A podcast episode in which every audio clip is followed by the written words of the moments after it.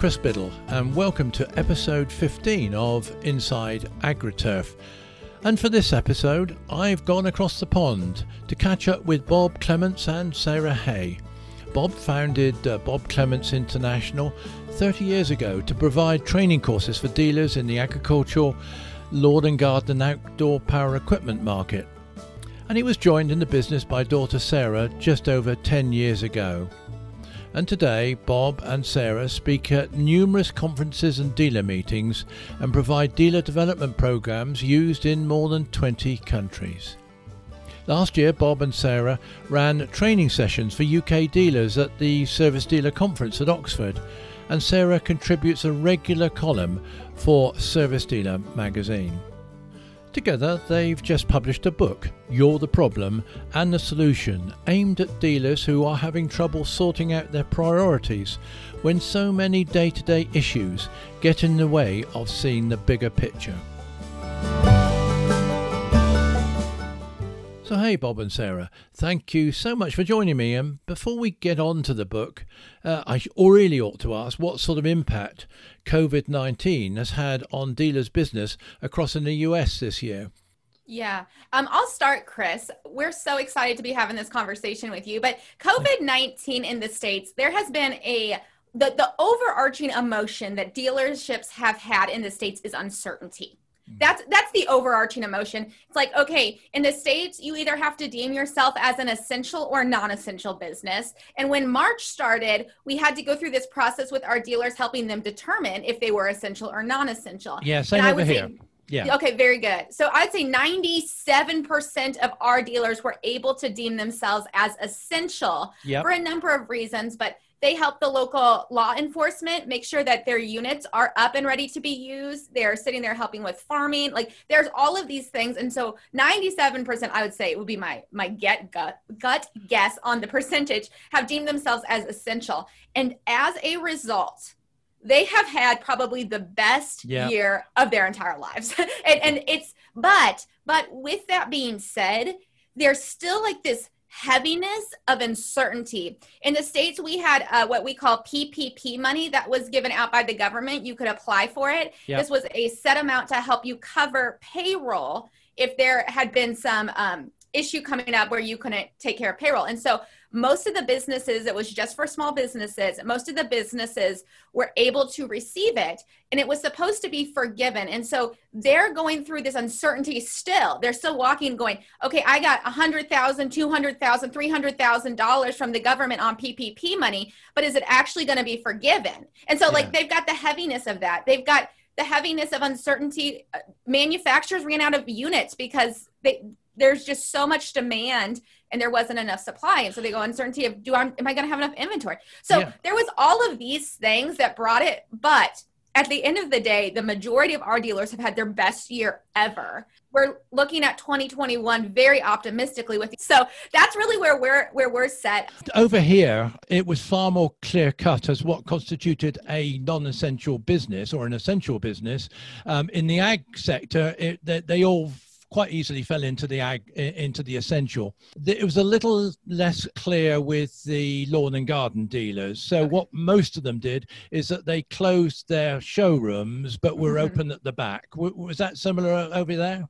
It is. That's basically what happened over here. What Sarah was saying, what we were able to do with our dealers is to show the cities and municipalities because our our lawn and garden dealers work on generators, on cutoff saws, chainsaws, and so yeah for most of the municipalities, they looked at them and said, look, if we have a storm, whatever, we have to have these dealers here doing the service on them.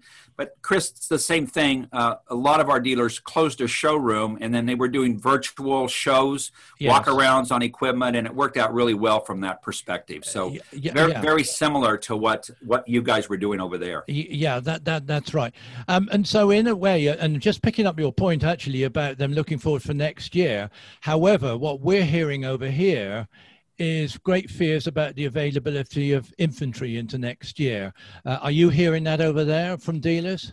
Not, not so much. Uh, the manufacturers over here uh, have really kicked up production. Once they were able to open their plants back up, from the COVID thing because they had to shut their manufacturing down. So they weren't not, you know, they had the inventory out there. But I think there's going to be plenty of inventory here in the States. Mm-hmm. I think, Chris, the biggest question that we're having with our dealers is, is as we're doing, we're all of our dealerships that we work with are in the process of doing their projections and budgeting for 2021. And so the biggest question we're getting is, is so should we throw 2020 out because it was an anomaly, right? Mm-hmm. We had more sales than we ever did. So as yep. a part of our trending, should we kick that out? Yeah. Or should we normalize it in some way? And so we're kind of more about not throwing it away because we did have two months. Typically over here, March was a terrible month. And then April, uh, all of a sudden we, we didn't gain all of March back, but we gained a lot of it back in April and it kind of continued on. I think the thing that we're really encouraging our dealers to look at is as they get with their manufacturers over here on their market share, their growth in the market share, if they exceeded their market share growth in 2020, then they probably had sales in 2021 that happened in 2020. Yeah. So we probably pulled some of the business out of 2021 and moved in there. So that's really what we're encouraging them to do. Look at your market share number for what the manufacturers projected and if you exceeded your market share, most likely you did it because you had equipment that was going to be bought in the first quarter of 2021 that just simply got moved over here. So we're encouraging our dealers to be a little bit more conservative on their projections for 2021.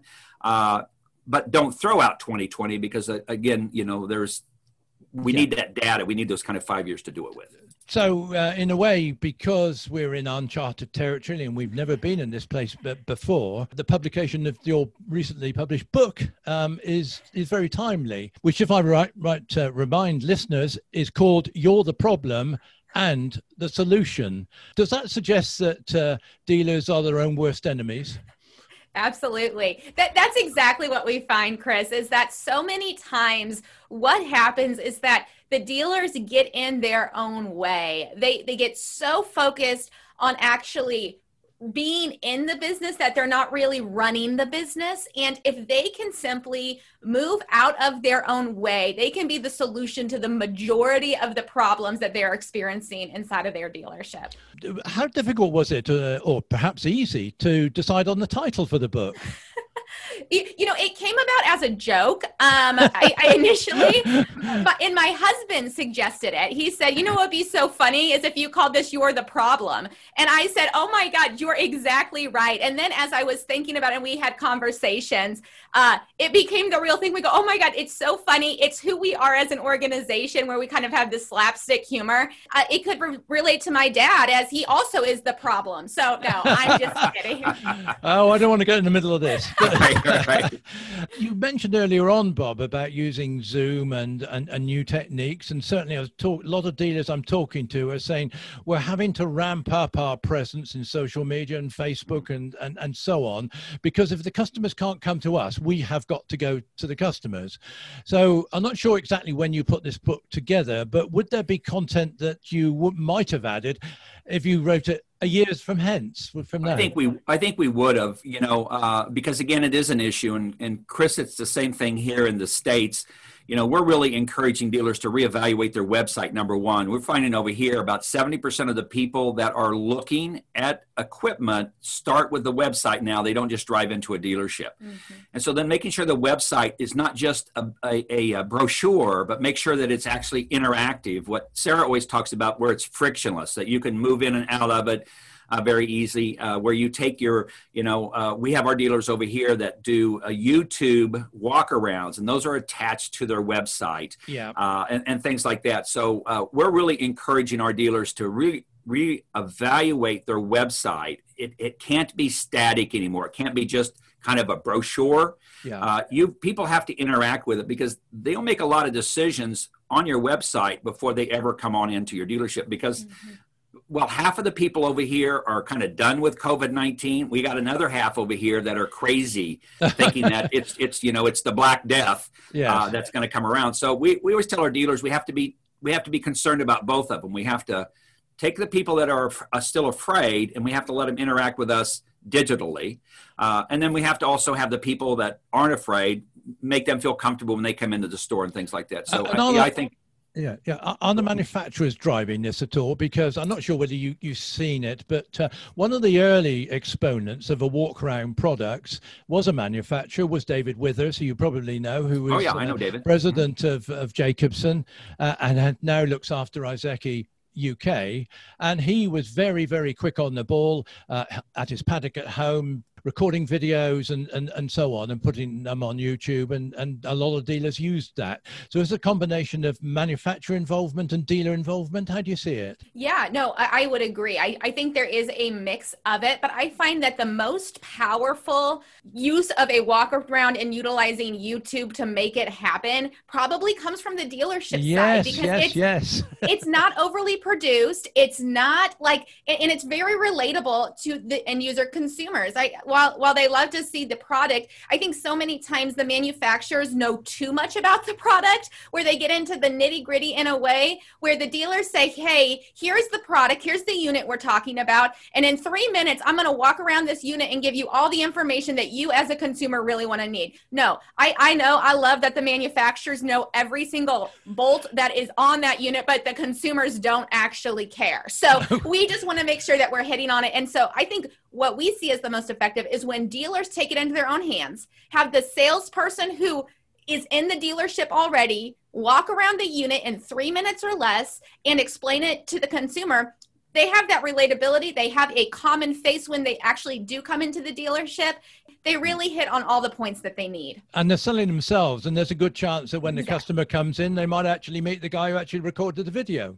Exactly. that's exactly it if we look at family businesses, would it be true to say that family members coming into a generational family business face more challenges in trying to introduce new ideas, new technologies? Is there a gap between what the old man did and his old man did and what the newcomers into the business are doing? Yeah, yeah, absolutely. I think that it's a it's a big challenge, Chris. Regardless of how many generations there are between the next gen coming in and the generation who started it, there's always going to be this challenge and this transition period. We're a family business and we work with thousands and thousands of other family businesses across the country. And as we walk through that, you know, I think one of the challenges we see specifically is when the next gen is coming into the business and the first gen or second gen is still active in the business.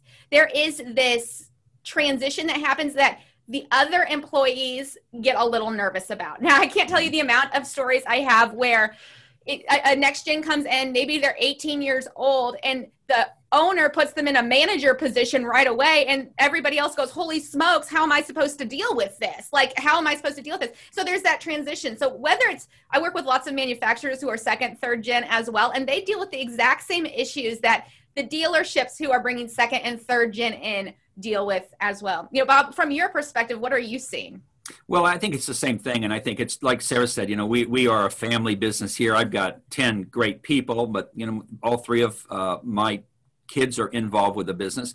I think one of the things that I made them all do is they had to work someplace else before they started working with me. So I needed them to get their hands dirty and understand that I, I was not the Antichrist. I was actually their savior, the one that was going to keep them there. But I think, again, I would encourage uh, uh, the first generation like myself in there you know you you've got to not you can't put your kids who's not been actively engaged in the business in a management position. They've got to earn they've got to earn that respect that they're going to need to have from the employees. And so I, I don't care if you start them sweeping floors organizing things, setting up equipment, working in the shop.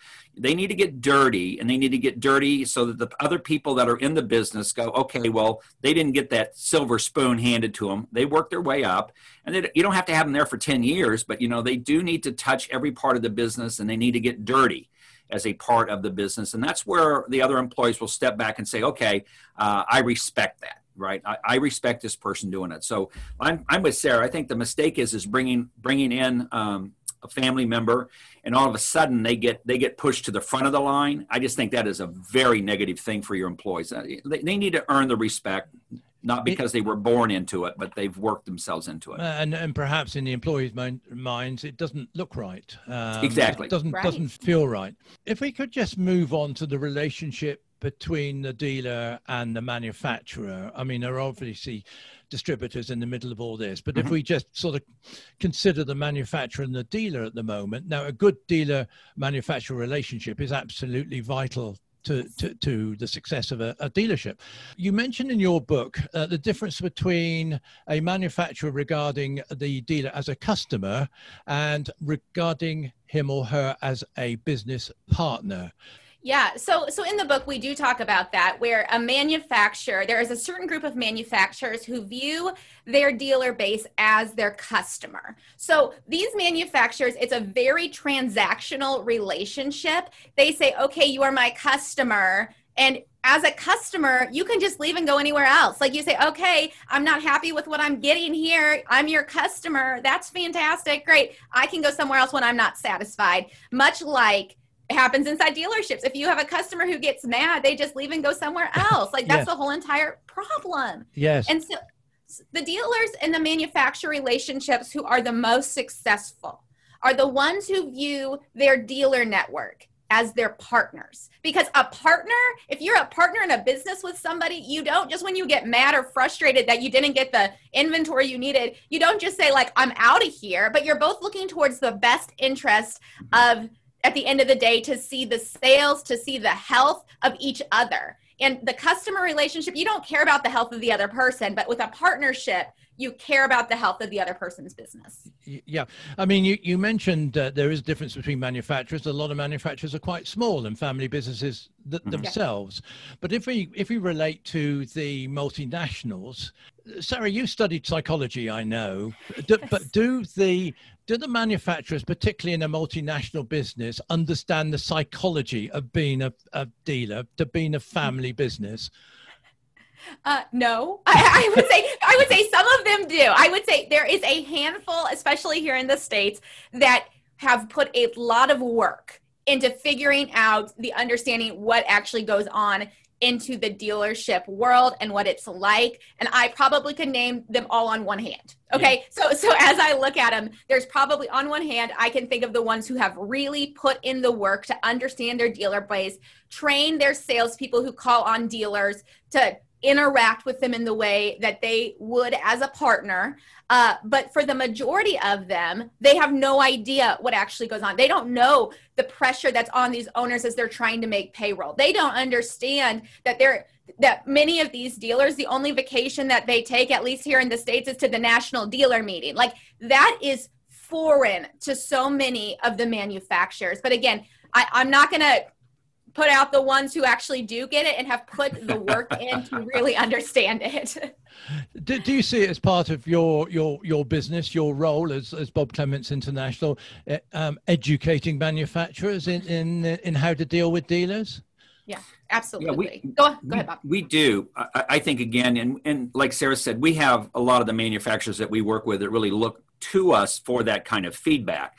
Uh, and that's and that's what we try to do because I think I'm with Sarah on it. You know, you've got to have a good partnership, and your partners both have to be excited about the partnership. What I see happen is is when when a, a manufacturer calls you a partner, okay because they do use that term but they don't treat you like a partner no. they treat you like this rabid dog that they have to deal with uh, that's when you start having problems because when a dealer loses passion for the manufacturer, that's going to impact the sales that that manufacturer is mm-hmm. going to mm-hmm. get. And then, like Sarah says, then that dealer's going to say, you know, you don't treat me very well. And then somebody comes along with, you know, a, a, a nice, pretty product that promises in the world.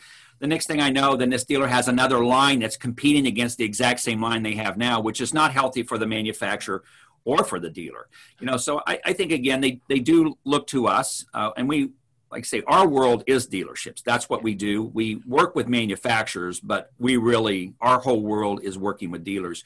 And I think we have a pretty good sense of where they're at at any given point. But it is a, like Sarah says, it's an issue. You can't just drink, jam stuff down a, the throat of a dealer and call them a partner because that's not what partners do with each other. They actually they actually communicate, work together, and and we do have, like Sarah said, we've got a handful of manufacturers that truly get that. And and and their and their dealer channel is strong and healthy yes. and vibrant. They're not looking to add any other lines that compete against it. And I think that's the thing that manufacturers have to look at. If you've got your dealers that are taking on lines that compete against your products, mm-hmm. they're not happy with the partnership anymore. No. And so you need to do a little bit introspective and not blame the dealer, uh, but look at yourself and say maybe I as a manufacturer caused this. Yeah. So what you're saying, Bob, is they may be the problem. They may be the problem. Exactly. There's a book right. in there somewhere. now, your book is is full of uh, very useful hints and tips on uh, maximizing uh, profits and margins and so on, and how to go about that. But actually, you, you, know, it's the simplest things in a in a business that, that so often are easiest to fix, and and one has to come back to that uh, well-known phrase: "You meant never get a second chance to make a first impression." Mm-hmm. And uh, I think actually in this month's or this issue of Service Dealer, your piece that you wrote uh, actually focuses on that, uh, Sarah. That the the smiley acknowledgement when somebody comes through the the door can sure. either immediately turn on or turn off a customer. Yeah, absolutely. And I think you're you're exactly right. The first impression that you're making for the dealership as a whole is critically important. And what people are buying when they come into the dealership is not the manufacturer brand that you represent. What people are buying when they walk into your dealership is you. Yeah. Your sign that says you carry X, Y, or Z manufacturer and product is the magnet that drew them in, but what actually will make the sale is you. And so that's what they're trying to decide if they're going to spend their hard earned money on is you as a person. So they've, if, if they weren't interested in what you were carrying, they would have never walked into the dealership, but they're trying to find somebody that they are comfortable with in order to actually hand the cash over to. So that's, but you're right, Chris. It's, it's all about the first impression and making sure that your brand is not the signs and manufacturers you carry, but it is you as a dealership and personality as a whole. And Bob, I know you talk about this a lot. Do you want to expand at all? Well, I do. You know, when I train salespeople in dealerships, I always teach them that they're the product that people buy. It's not the product that they sell. And like Sarah said, so you always have to ask yourself a question: Am I a good product today? You know, am I is my attitude good? When somebody walks in, am I happy to see them, even if it's at the end of the day and it's the 18th person I've talked to today about it? It has to be a fresh experience for the customer. You have to dress right, and the inside of your store really is the the piece of it there. So it, it is, Chris. It, it is. And I agree with Sarah on this. Once they made a decision to pull in your dealership, they're comfortable with your brands, or they would have never dr- driven into the mm-hmm. dealership. Mm-hmm. The only thing that they're trying to figure out is who do I give my money to that I can trust that's actually going to do what they said they're going to do for me as a customer. And I think that's really the essence of the whole piece. Uh, do enough dealers tend to look at uh, their business through the customer's eyes. I, I, I, well remember when I had a dealership uh, which was on a trading estate, uh, and I happened to call down there one evening when it was dark, and I looked through the window and I thought, this doesn't tell me anything. It doesn't doesn't inspire me to come into mm-hmm. this particular dealership, and it was my dealership, so yeah. I, I, really had an uphill struggle there. But but it, it really do the customers actually to look at it through the customer's eyes? Do you think? Yeah, I, I, would say most of the time, no. You know, you get so used to what's happening inside of your dealership, it becomes like background noise. It'd be like if you have a train or something that goes behind your house consistently, before you know it, that noise doesn't even register for you anymore. The same thing happens inside of a dealership. You just get so used to it. You go, oh, that paint is peeling, no big deal. I'm used to it. And a customer pulls up and they go, oh my God, they don't take care of their building. Why in the world would they take care of me? like that that is the disconnect we call it congruency so what you're saying doesn't actually match what they're seeing and so we have to constantly work on that you know, as we um, have done research in the states and partnered with other people way more into this bin than we are, but there, the statistic is if somebody has a phenomenal experience at your dealership and they were to leave, if your dealership does not look appealing from the road, and they had the best experience in the entire world 30% of the time they would not actually recommend you to a friend because your mm. dealership doesn't look appealing from the road yeah. like that's huge. And you've done everything right. You took care of this person. So I think so many times we do get in this place that what's happening with the look of our dealership and inside of our dealership just becomes background noise, much like a train. We just don't even see the issues anymore. Yeah.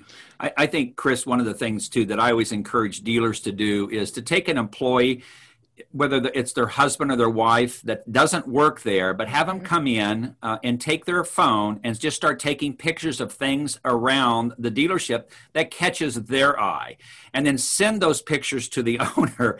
because again, it's it's a fresh look, like Sarah said, it's a fresh look, and and you don't tell them what to take a picture of. Just say, I'd like to have about 20 pictures.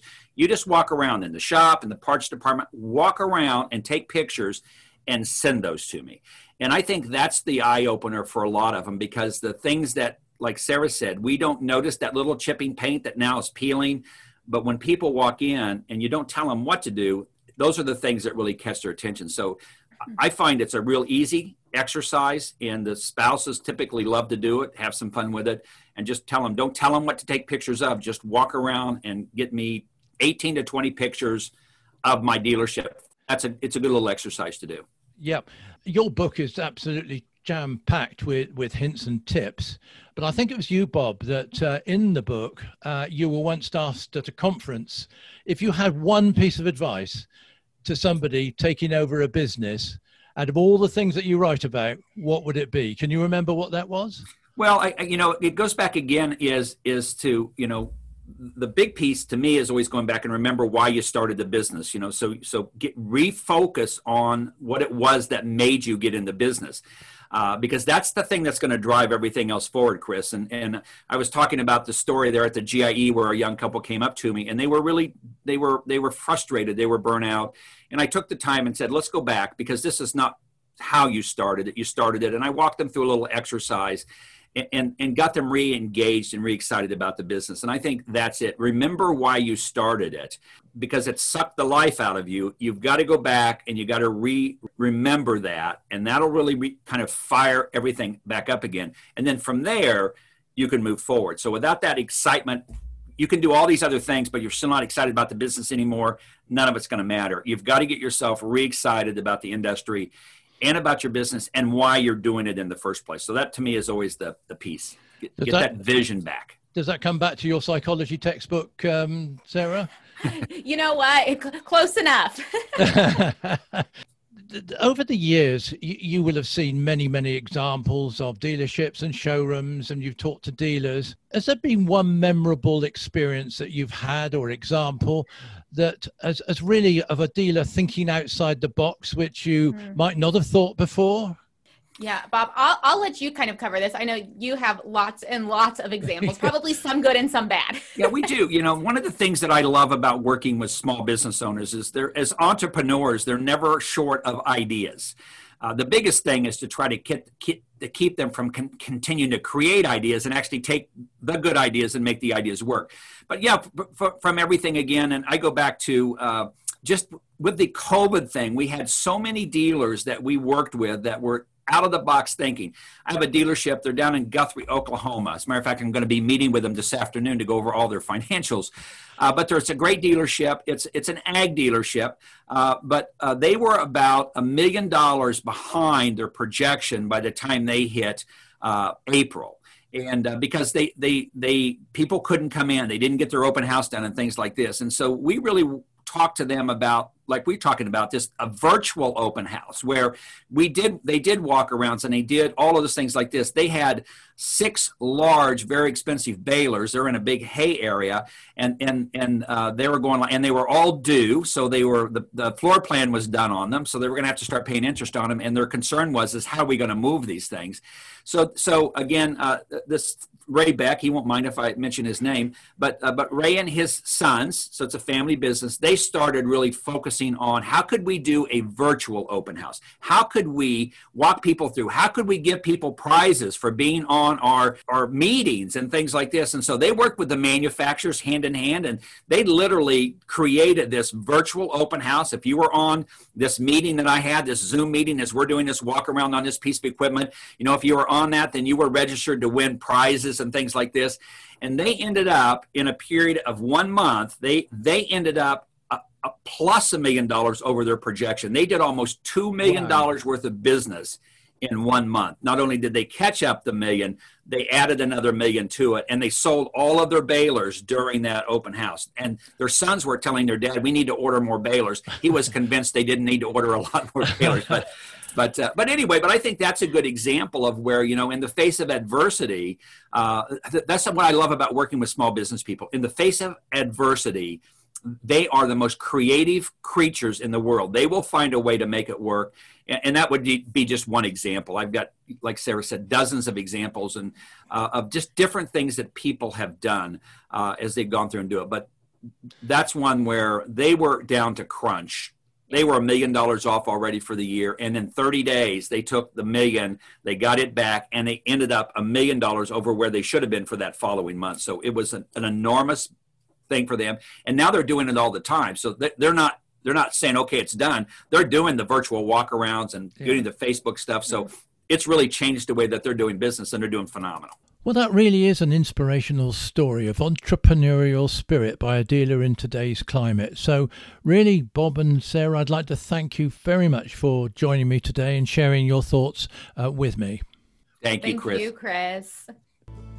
And so it was simply not possible to do anything but scratch the surface of providing good practice for family owned independent dealers in the short time available. But I hope that Bob and Sarah planted a few seeds to help your business grow, especially during these strange times. Bob and Sarah's book, You're the Problem and the Solution, is available from their website, and there's a link on the show notes for this episode, and is also available in a Kindle format on Amazon. I'm Chris Biddle. Thanks for joining me, and this is Inside AgriTurf.